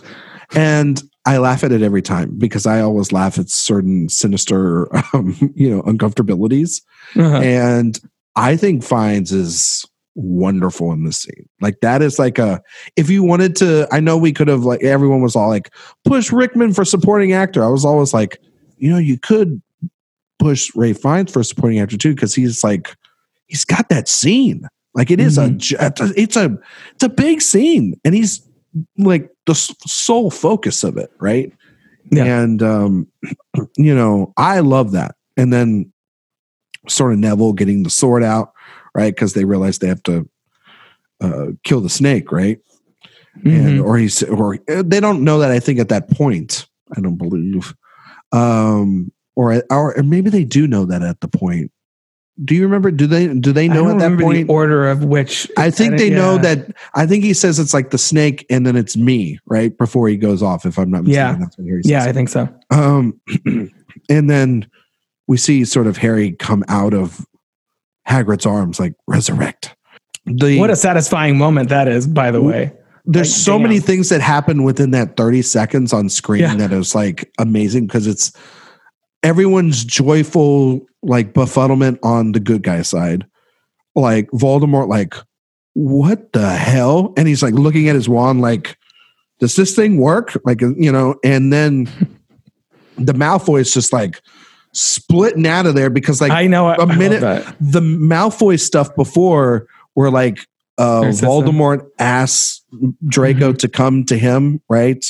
Um and they- they're like come to our side Draco um is bone chilling, right?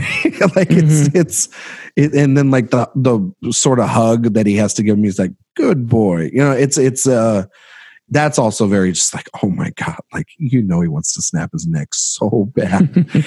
Um and uh so they're like hightailing out there but so are so many other people right? Because they're Yeah. like oh my god like we can't kill this kid. There's no way. Like you know get the hell out of here guys you know what i mean? And it's it's it's quite hysterical to watch all that because I, I was watching it again today and i was just like oh those people are it's like kind of like when um you know everybody's like uh they're on their team or they're on their side and then Yeah. you realize that like um like everything that they've ever said about any of that person turns out to be wrong and they're just like running away from all those takes or all those things that they've ever said you know what i mean or Mhm. they run away from their candidate after they lose uh you know an election or whatever that may be you know you Yeah, know, just a whatever. I can't imagine that. you know, I have- imagine that happening you know not or and then of course the ones that stick around are the ones that can uh handle the defeat um and, Right. and we'll never be able to do that um wonderful uh you know political allegories um Oh yeah, for know, sure. Nothing, nothing problematic in that as well. Um, but no, it's it then does lead to Voldemort just being extremely pissed and like him going into the castle for the first time since he was, uh, you know, Tom, and uh, and just like laying waste to the interior decorating. hmm Bastard. Doesn't That's he know? the unforgivable. Right? yeah, but it's also, but it's, it goes back to like, no, they, they, they had all the wands. They could just, you know, they don't have to build it. Like, they can just be like, yeah, you know, but, you know, and it gets fixed. Just like Harry, if Harry's glasses can get fixed with a wand, I'm pretty sure somebody can do it with, with like, Yeah. I mean, they show it, don't they show it in like, um, Fantastic Beasts? And where to find it? Like the whole city of New York gets like destroyed. Um, in the first I film, think in- so. I've blacked so- out. I've, I've so like therefore- blacked out that movie. yeah, yeah, yeah. So therefore, like they did a spell and everything's rebuilt. So and that's That in the past. So this is in the present, right? So Yeah. there's a spell to fix all this. So basically, like you you know, doing it at Hogwarts is sort of like collateral damage. Like, I mean, like there's no, there's there's nothing you could you could burn the whole place to the ground and then like you know one spell and you're back you're back in business and everybody's enrolling in the fall. You know, Mhm. it's very possible. uh, I, I think it doesn't McGonagall. So, no, McGonagall does kind of fix everything after Snape like pieces out when she takes over the school and she kind of like all the flags come back down or whatever. But I wanted to mention I lo- I love that that that uh, that moment when Nar- Narcissa goes over and on uh, over Harry's body and it's like Draco is he is he alive? And then, like you said, once they get Draco, they're like, "We're getting the fuck out of Dodge." Um, that, I that- think Draco, like- but Draco knows he's he's not dead. You know Yeah? Like, yeah. like, but he doesn't. But he's but he lies. You know I I- mean? exactly. I love and I like that the Malfoys are like, yeah, yeah, we're magic Nazis and all that, and we're down with it. But uh, it reaches a certain point where even we're like, yeah, self preservation. Uh, um, It's like they drew their line in the sands. You know what I mean? to choose my words very carefully, self preservation trumps whatever this guy's got going on. Uh, Trumps- Harry Potter. Huh? It's like, Trumps. Mm, mm, no, Nudge, very nudge. good choice of Um, words. Thank you. so yeah, so then they, they have the epic fight, and uh, and Voldemort goes all all ashy and just explodes at a certain point, uh, Which I didn't like. Yeah, it's weird. That, it's always feels weird the way that happens. They fight, and then all of a sudden he just like ev- evaporates. It's like it happens. He didn't even uh, like he didn't like get like a bolt of anything into him. no, like the it's just he basically like dewands him, right? yeah, And then he's Yeah. just like, you know what I mean? Like because they And you know they kill the snake because Neville kills the snake. Yeah. Let's Yeah. let's let's talk about the real hero of this whole thing, which is Neville killing the snake. yep. Get him the credit. Maybe he's, you know, actually, never mind. Harry's not going to be the dr- guy drunk at the bar. It's going to be Neville. And I he's going to be like, snake I time." killed the snake. Give me another butter beer. You know what I mean? And um, so that's what's going to happen. Yeah, for sure. Who ends up with Luna Lovegood? We didn't. We didn't. We didn't yeah, which- throw that out there. Which also is kind of hinted at at the end, but like, it, Yeah. once again, once again, not really giving us, you know, the the, the blueprint there, guys. Nope, nope, not really. Um, I love um, Luna Lovegood though. She's a great character. she's Super cool. She's uh, wonderful. Um, and the actress who played her was like perfect casting. Like Mm-hmm. just once again, perfect casting. Um, but no, it's it's I don't understand it because like in the book, there's like an actual body, right? Like like the, the body's still like you know, if I'm not mistaken, like there's still a body and then like get rid of it.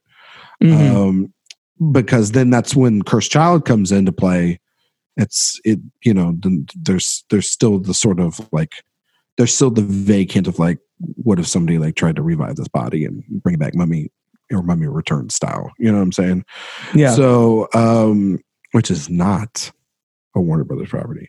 Um but um uh no but it's so I, I i didn't understand that. It almost felt like it also didn't explain that like just because you kill the horcruxes doesn't mean he's dead. You know what i mean? It He means just he's leaves him- vulnerable. it means him he's extremely vulnerable. And that's where it's like it it didn't like he's got to just like kill him. You know what i mean? Like at Mhm. that point like and i guess i just need to see a bolt of harry's wand go into his you know heart and that's it Right. well there's no heart there obviously but um Right. but you know what i mean in his body and then that's it because like i mean they were able to do it with um with Helena Bonham Carter um with uh Beat- with um, Bellatrix. Yeah. Bellatrix.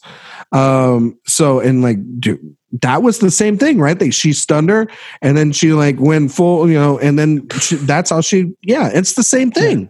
Yeah. So that I always was sitting in the theater going, wait, did I miss something? Was there was there something cut? Like, did I look up at my watch Right. or something? Like, did I?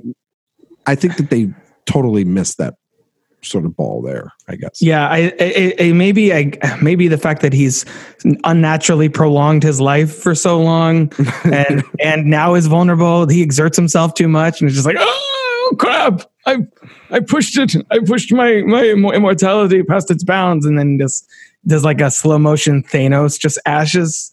Uh, dusted himself. Spoilers for that movie uh, by the end, but um, but yeah, I, and I I do like the fact that Harry doesn't die, apparently, according to the mythos, because he's essentially the master of death, because he has all three Deathly Hallows in his possession. And to your earlier point, he doesn't really want that power. He doesn't really want to be invincible. So he just like snaps the Elder Wand in half and chucks it into the ocean.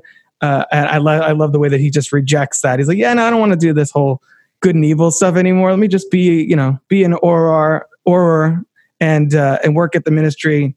Once we, once we drain the swamp and, uh, and just you know live a normal life with Ginny and have a bunch of a bunch of kids with uh, convoluted names, I guess.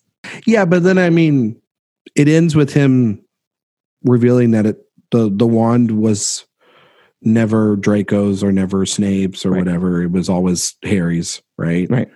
And so I love Ron and Hermione's reaction when he breaks it, right? And just kind of like chucks it. And they're like, Did you did did he just did okay, yeah. I guess he's the chosen one. He can do whatever the hell he wants. Um and then yeah, it ends with the the epilogue. Yeah, thoughts on the epilogue? I know it's kind of divisive among some fans. Yeah, people hate this epilogue. It's sweet. Like, can I, think have can I have the sweetness of this damn series back for like five minutes? You know, I've just watched a bleak two hour and five minute movie. Like, I, I'd like to have five minutes of of like the fact that, yeah, the the repercussions of them saving the world means that their family and families after and generations and generations of people and their kids can go on to the same place that they had wonderful experiences and changed their lives. It's a beautiful sentiment. Yeah, and then also, so yeah, there is the whole thing with, you know, his kids being named after, you know, you were named after two of the most important people. Okay. Yeah, I get that. But it is also in the film with Radcliffe and this crew, which I'm glad they didn't do like older actors.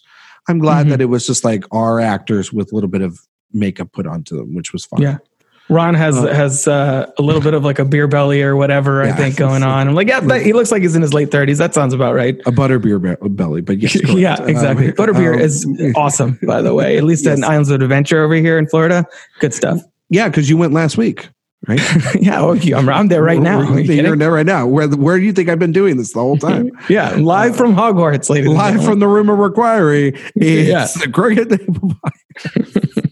It's just this podcast studio just popped up out of nowhere. Oh my God, this Very is convenient. exactly what I wanted out of this room.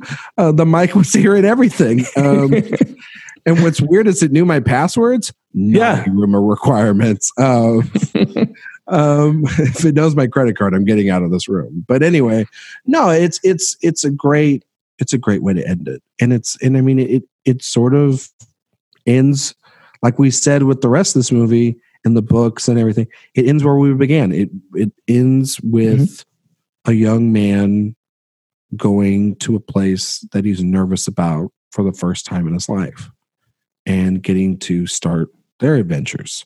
Only this time, that young man is the next generation of Potter, Right. And and it's it's it's it's the it's because of what all we've seen in these eight movies, seven books, that a third generation of Potter can go to Hogwarts, and that's kind of great. And um, so I, I think it's a great ending. Um, I, I you know sometimes it's it's it's just nice to end on a good note. You know, Yes. it's sort of a sweet note, and also look, she she is a terrible person, but she is a good writer, and she knows that like deep down, she always wrote these books for Right. her child, right? And that these are children's books. So if I'm going to give you basically all an adult film, you know, like an, a, a war film this entire time, I also have to show you this movie is is still at, in this book at its heart. The story is about children.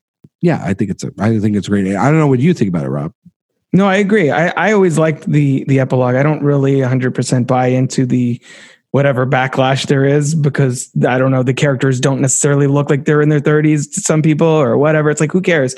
I, I think, like you said, I love that it brings it back around to where we started. It it, it ends on a note note of hope and you know the, whole point of it is that life goes on and there'll be dark times, but you know it's worth fighting for and persisting through it to you know to build a better it's cheesy but to build a better world for your children kind of thing. And I, and I love that that element of it as well just that it implies there are other adventures hopefully not as dark and depressing as the one you just witnessed but there are other adventures to come and that the wizarding world goes on and you know uh, maybe no one really wanted that in the form of the fantastic beast movies or the cursed child uh, but you know i I, I think that it, it's it it puts a it ends the series on a nice uh, ellipsis, kind of implying that there are other other things to come. So, um, is there anything somehow about Harry Potter and the Deathly Hallows Part Two we haven't talked about, Ryan, that you wanted to make sure we get to before we start wrapping up? Oh my god, I. Whew, um, I think we did pretty thorough. It's not even that long a movie, like we said, comparatively. No, it's not, and yet uh, I'm just trying to think real quick. I, I think we've covered it all. Um, yeah. I Would mean- you want anything else from this franchise? Like, obviously, Fantastic Beasts are kind of whatever, but would you want them to do, you know, now that it's been 10 years, like in a few years, do uh, Albus Severus is in Hogwarts? What? uh, or I would- you kind of like, yeah, let's just leave it alone? I would like them to do the Cursed Child with the cast. You would? yes. Okay. Yeah. Because I know a would- lot of fans also don't like that either now.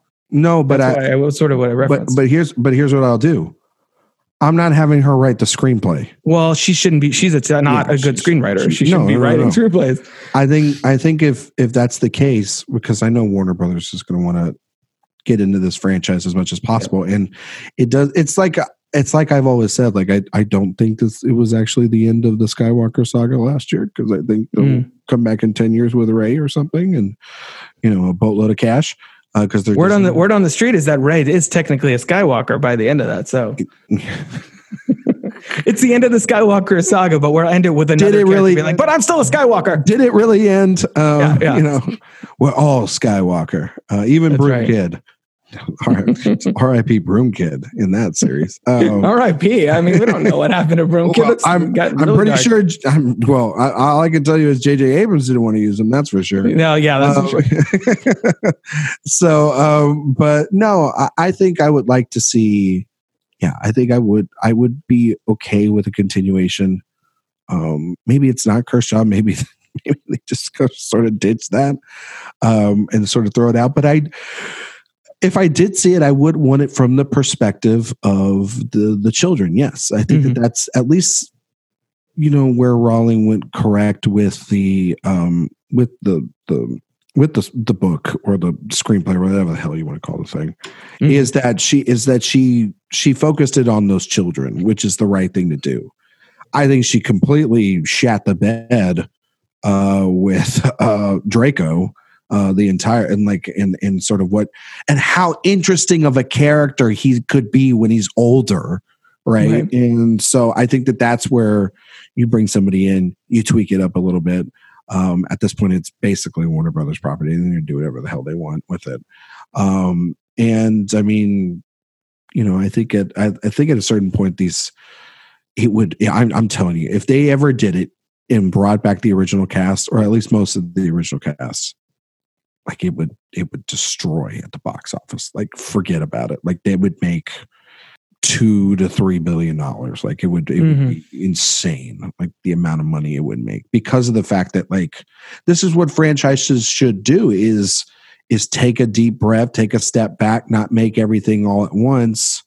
Um, you know, that's why I think Star Wars um, you know, had a little bit of a, a problem with its new season or new series was because they were making one every year. Mhm. And even with the prequels, like those were every three years because Lucas was still making them and they had the full story. And I'm not a fan of uh, those movies, uh, but at least it was planned out and thought out. And so I like it when franchises take a deep breath. They come back every two to three years or whatever. This is like 10 years Mhm. at this point. Well, So- unless you count the Fantastic Beasts again, I feel like that's that's the What thing with a lot of these. what movies? Yeah, right. That's the thing with these fantasy get- series is that they like keep Rob, are going you, back. are you going to cover the Fantastic Beast movies? Hell no. Well, I don't then even. therefore, I, they, therefore, they don't count. Like nobody counts. I don't think they count. But Warner Brothers is using those to keep this IP alive. That's, like I that's said, like. I said, it is every no, every other November. Like Warner Brothers just sits back and says, "You want to blow a hundred million dollars just in the month of November?" and see if we make our money back. Let's do an interesting experiment. Are Yeah. people interested in the Harry Potter franchise without Harry Potter? I don't think so. Like, No. I mean, The Crimes of Grindelwald, one of the worst movies of all time. Like, it's it's so bad. I still haven't even seen it. So is really you oh. sat through it? Yeah, well, I didn't pay for it. It was on HBO. Well, Right. It's on HBO Max, and honestly, after uh, doing this uh, this series of episodes, I'm kind of been tempted to. Should I just throw it on and be like, "Wow, It's not it's. interested"? I'm telling you that, like the first Fantastic Beasts, it's fine. It's, like, It's it's a- not yeah, a bad movie.